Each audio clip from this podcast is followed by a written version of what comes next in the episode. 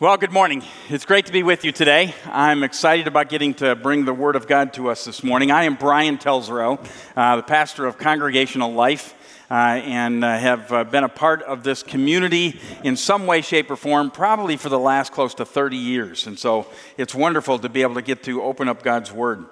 Um, I attended a funeral a week or so ago of my high school principal. His name was Marv Vanderwall. Um, his decision to bring Young Life to Union High School back in 1977 um, had a profound opportunity for me to be able to hear the gospel at a Young Life camp later that summer. And on July 15, 1978, I accepted Jesus as my Lord and Savior. Ten years to the day that I got married to Becky Telsero. So July 15 is a special day in my life. But one of my favorite things about going to a funeral, I know that sounds a little odd, but I do. I like going to funerals because I love to hear the testimony of those who knew this person well and how their life impacted them particularly. How those that were closest to them were affected by the relationship. Now, at Union High School, I worked in the bookstore. Uh, and so I traveled about the offices quite a bit, so I got to know my principal pretty well for good reasons. Some of us, maybe not so good reasons, knowing our principal.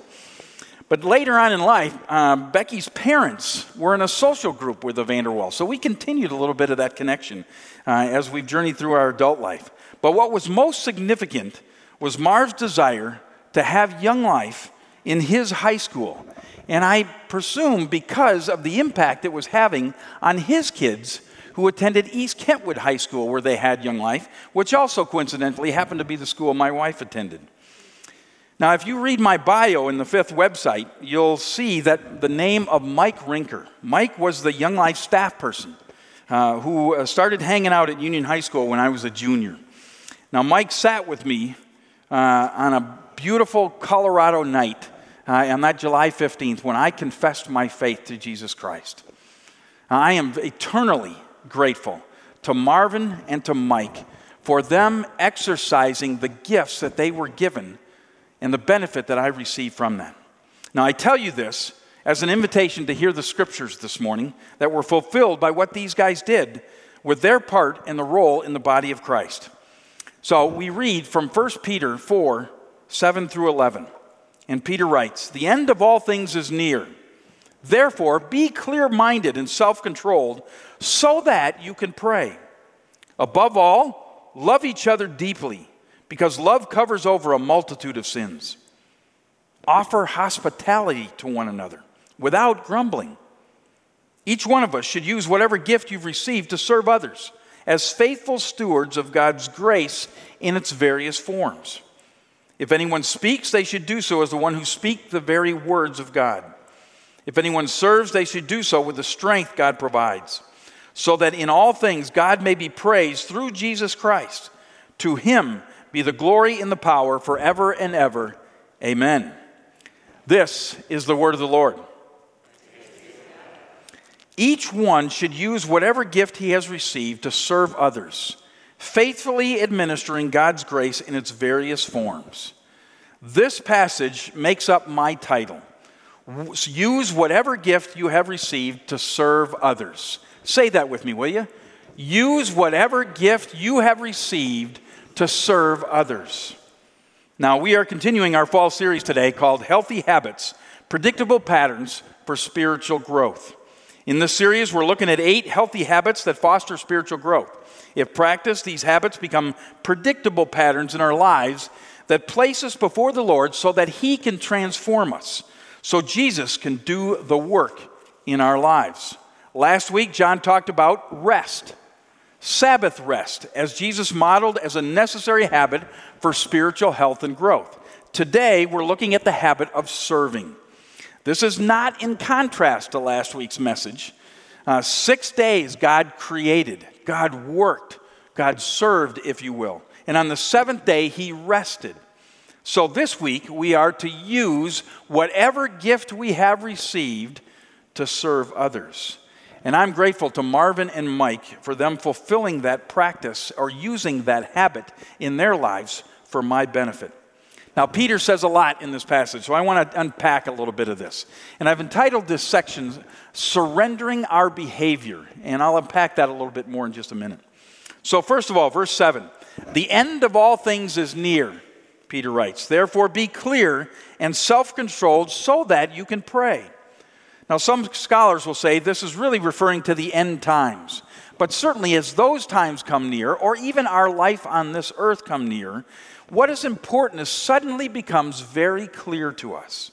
So Peter writes, Therefore, be clear minded and self controlled so that you can pray.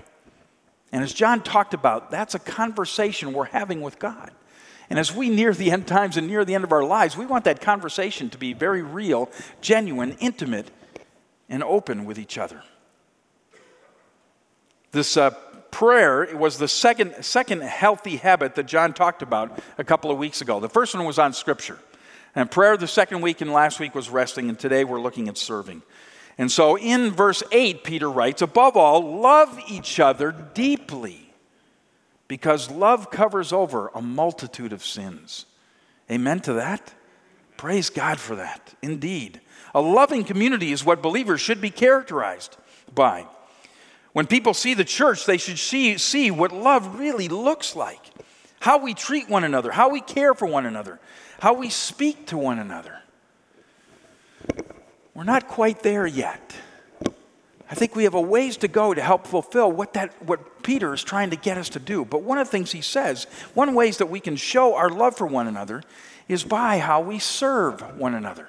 And he jumps into this in verse 9 where he says, Offer hospitality to one another without grumbling. Now that infers something, doesn't it? That we can offer hospitality with grumbling. And I thought, what a ridiculous statement. But then I started to think, I probably do this way more than I think. Uh, we had our small group over this last week. And I lo- we love having people over. But some of this is that prep stuff that you do. You know, sweeping the floors, cleaning the toilets, getting the house ready for people to come in. And I had to give a self check to myself this year or this week and say, yeah, I probably do that with a little bit of grumbling. And so I've got some work to do to be able to offer that hospitality without grumbling. And then he says in verse 10 use whatever gift you have to receive to serve others which also infers that you could use whatever gift you receive to serve ourselves, indeed. Serving ourselves cannot be further from the truth of what God intends for us. In fact, did you know that our own self centeredness is really the definition of sin in our lives? Serving ourselves is the antithesis to being Christ like. I mean, think about it. What were Adam and Eve wanting? Something to serve themselves. What was Satan trying to get from Jesus in the temptations of Christ? He was trying to get Jesus to do something for himself. What gives us the biggest problem in life? It's usually when I'm just serving myself instead of serving others. Rick Warren writes in his book, The Purpose Driven Life sometimes it takes years, but eventually you discover that the greatest hindrance to God's blessing in your life is not others, it is yourself. Your self will stubborn pride, and personal ambition. You cannot fulfill God's purpose for your life while focusing on your own plans. Following Christ requires us to surrender to the lordship of Christ in our life, surrendering our behavior. Surrendering is really not a popular word in our culture. The Apostle Paul encourages us to live sacrificially be living sacrifices, giving ourselves completely to God's service, not ourselves. We surrender our wills by being obedient to the will of God. Peter practiced this earlier with his disciples when they uh, were out fishing one night and caught nothing. And Jesus comes along in the morning and says, Throw your nets on the other side of the boat. And Peter says, Lord, we've been out all night and haven't caught anything, but because you say so, We'll throw our nets on the other side. And what happened? Massive amount of fish that happened. He was obedient, he was surrendering their behavior to God's desire. Surrendering to God does not weaken you, it strengthens you. Surrender to God, and you don't have to surrender to fear or surrender to anything else. E. Stanley Jones, who was a Methodist ministry and was really kind of known as the Billy Graham of India, has this quote. He says, If you don't surrender to Christ, you surrender to chaos. There is a moment of surrender, and there is the practice of surrender, which is moment by moment and lifelong. Warren says that we must make surrendering a daily habit. It's something we are engaged in every day to reflect the love of Christ in our lives. So, in order to use your gift to serve others, what do you need to know about yourself? What's your gift? How do you know what to share with others? So, I want to take a few moments here and look at a few verses in the New Testament that might give us a little bit of a picture of what some of those gifts might be. Now, this is not really a message about your spiritual gifts. Uh, this is something we do have to know, but this is about taking that gift and be able to use it for the sake of others. So, first, uh, when he, all of these passages we're going to look at are written by Paul, who often describes himself as a servant. So listen to what he says here to his letter to the, uh, the Ephesians. So Christ himself gave some to be apostles, some to be prophets, evangelists, pastors, and teachers to equip his people for works of service, so that the body of Christ may be built up until we all reach unity in the faith and in the knowledge of the Son of God and become mature, attaining to the whole measure of the fullness of Christ we identify those gifts for the works of service that brings about unity in the sake of the body. We all need to know what that gift is. He continues in Romans 12. Uh, for each of us has one, has one body with many members, and these members do not all have the same function. So in Christ, we, though many, form one body, for each member belongs to all the others. We have different gifts, according to the grace given to each of us. If your gift is prophesying, then prophesy in accordance with your faith. If it is serving, then serve. If it is teaching, then teach. If it is encouraging, then give encouragement. If it is giving, then give generously. If it is to lead, then do so uh, diligently. And if it is to show mercy, do it cheerfully.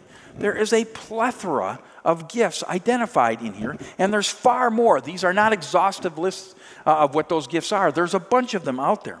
And we do so not in order to receive salvation, but more as a reflection of God's grace in our lives, as He writes.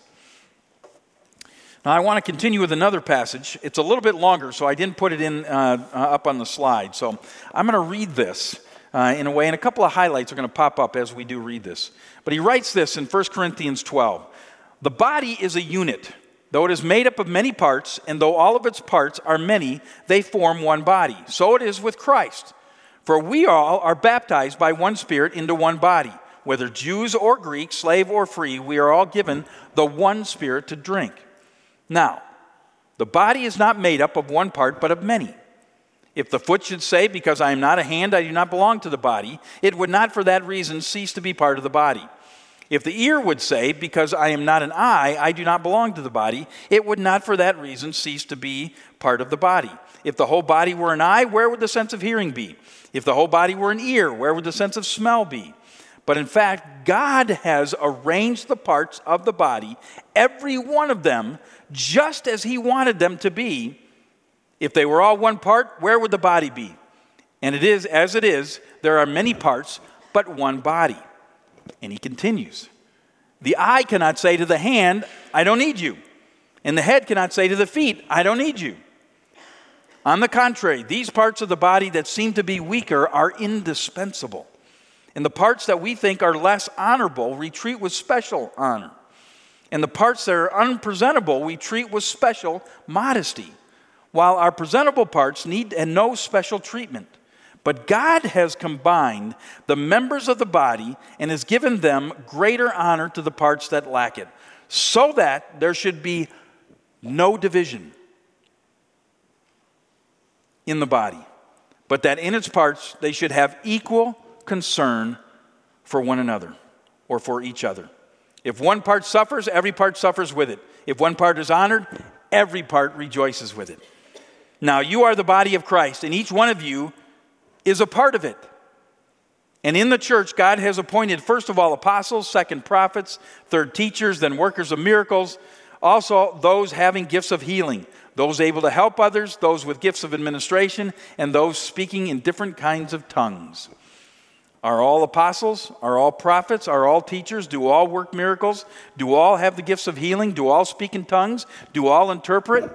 No. But eagerly desire the greater gifts.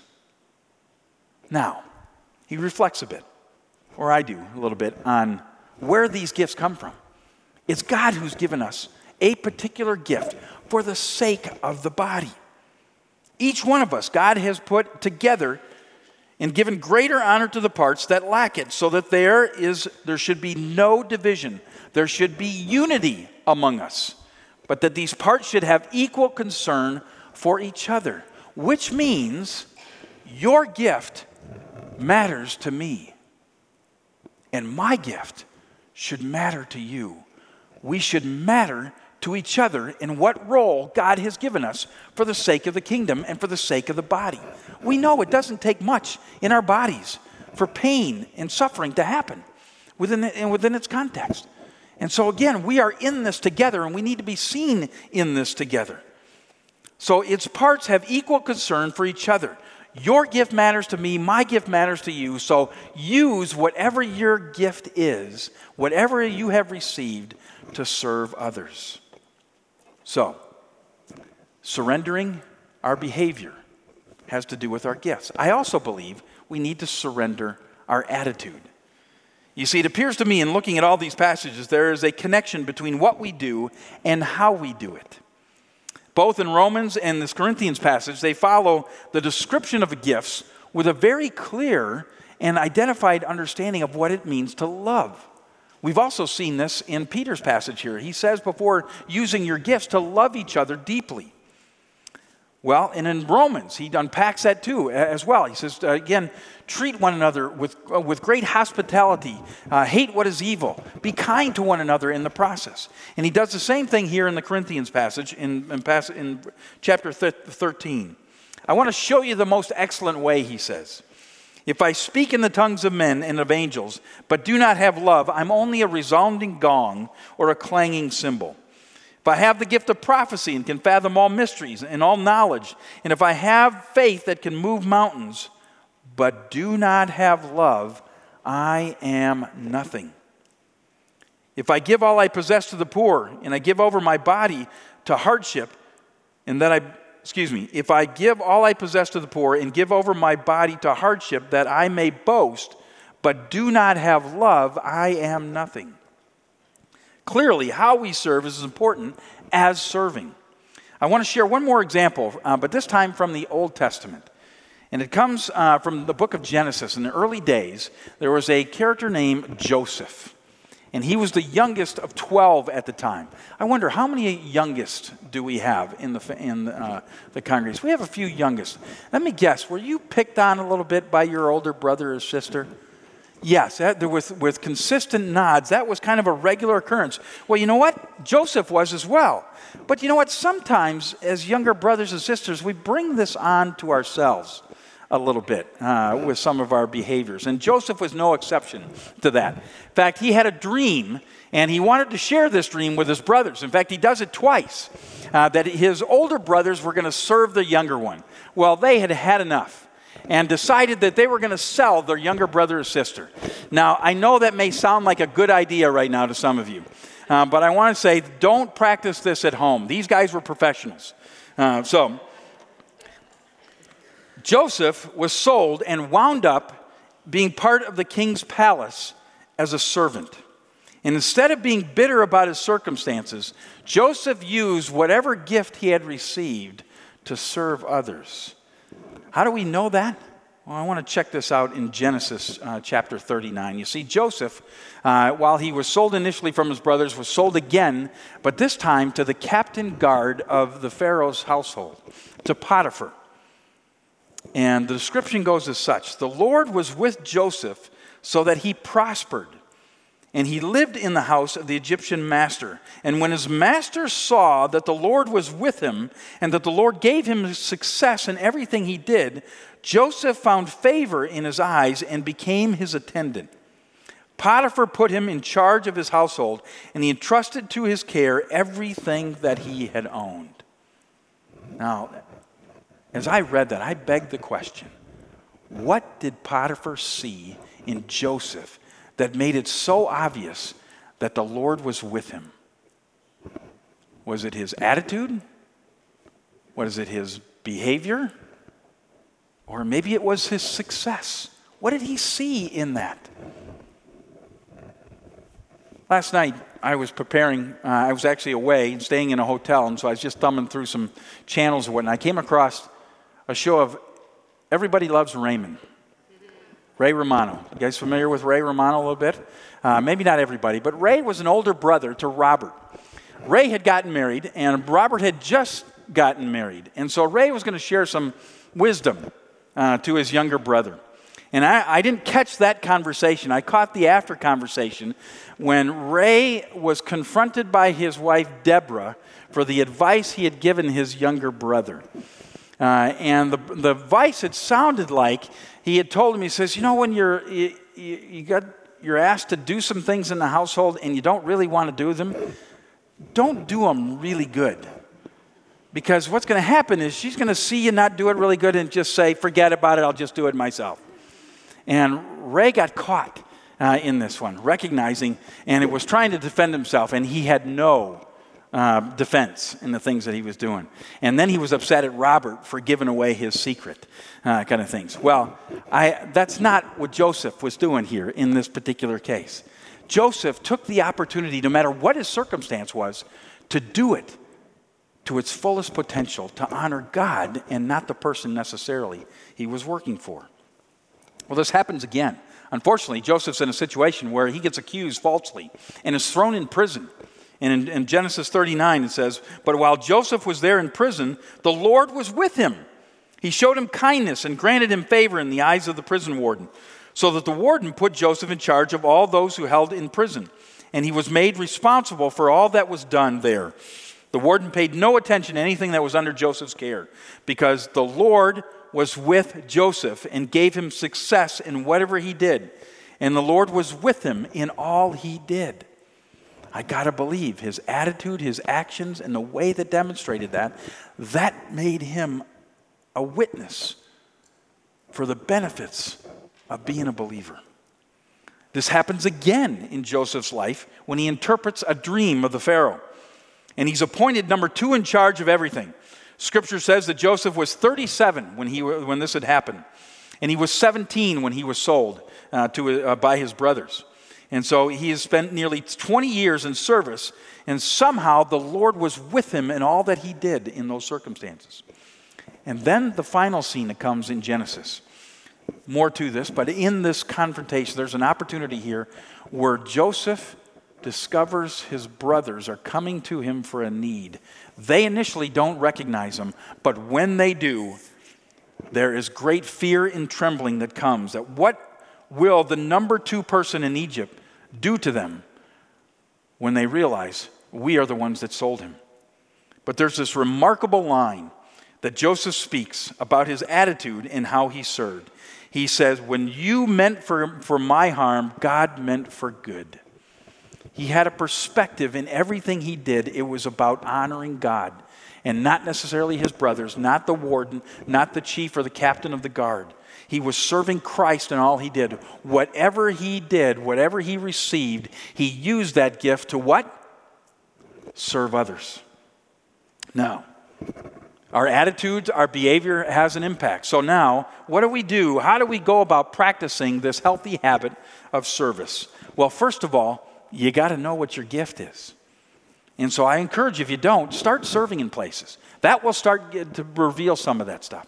Uh, and if you want, there's multiple opportunities to do a spiritual gifts inventory that's available. We'll probably have some opportunities here in the near future for to help you discover that gift because we all need to be engaged in whatever that is.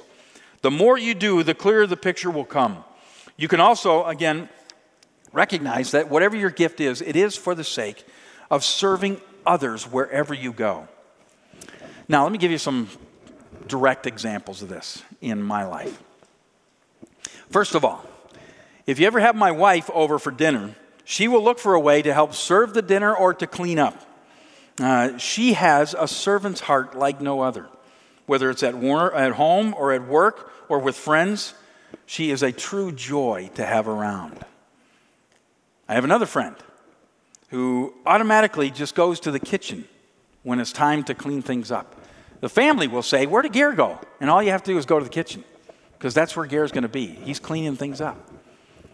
Um, I have another friend, Steve, who uh, has been the CEO of, of many different uh, corporations. He was uh, involved with the Gap. Uh, in human resource areas are recognized and had control over a lot of folks. Family Christian bookstores, and uh, recently he's now the CEO of the Tim Tebow Foundation. And uh, Steve has come back to Kuiper College in my years of, of serving and teaching there uh, to teach a class, to share from his experience involved and engaged in the folks uh, that he's leading. And uh, Steve did this exercise with my class that I wanted to kind of point out to you. Uh, you notice that there's a garbage can that's sitting here. And Steve would throw that garbage can uh, right in front of the door and would throw a couple of sh- sheets of paper at the door. And what he was wondering is to see as students walked in, what did they do with those pieces of paper sitting on the floor? One, did they even notice it? And two, did they do anything about it? And his challenge was to be a problem solver, not a problem avoider. There's a lot of people in our lives that fit in one of those two categories. And now, if I am anywhere um, the challenge is when it's massive, I, it's hard to clean up everything that's there. But if I see a, a, piece of paper in the grass out on the golf course when I'm coaching, if I see it in the hallways up here, I cannot walk by these because his words ring really loud in my head because I want to be a problem solver, not a problem avoider, no matter whose job it is to do those kind of activities. Now, the other thing Steve did uh, was at the end of one of his messages and things, he created a shirt and has started passing these out to his employees. And it happens to be the t shirt that I'm wearing today. You read this? Wake up, serve, repeat.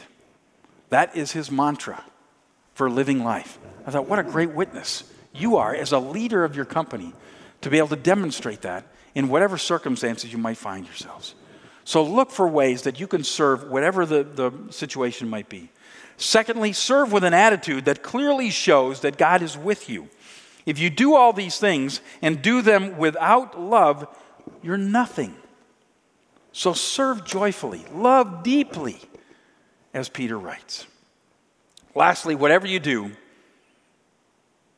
in serving for the Lord, do it as serving for the Lord. Peter finishes his section this way if anyone speaks, he should do so as one speaks the very words of God. If anyone serves, they should do it with the strength God provides, so that in all things God may be praised through Jesus Christ. To him be the glory and the power forever and ever. Amen? Amen. Amen. Finish this sentence with me. Use whatever gift you've received to serve others. Let's pray. Lord, I give you thanks for this morning, uh, the opportunity again we have to gather in your place to be able to be the body of Christ. Many members forming one body. Each of us has a function to play, a role to play that benefits the body as a whole. Lord, I pray that we would be diligent, young and old alike, to figure out what our gift is, to be able to serve your kingdom's purposes. And we may serve others by doing so. Lord, help us not only to know it, but also to be able to do it with great joy and with a great heart, loving you and loving others deeply. So, as we've been talking through this series, with these healthy habits, Lord, service is one of those clear ways of which we can demonstrate to the world of your presence in our lives. And maybe there might be somebody like a warden, somebody like the captain of the guard, might see your presence in our lives and give great honor to you because of how we've served. Thanks, Lord, for this gift and opportunity. In Christ's name, amen.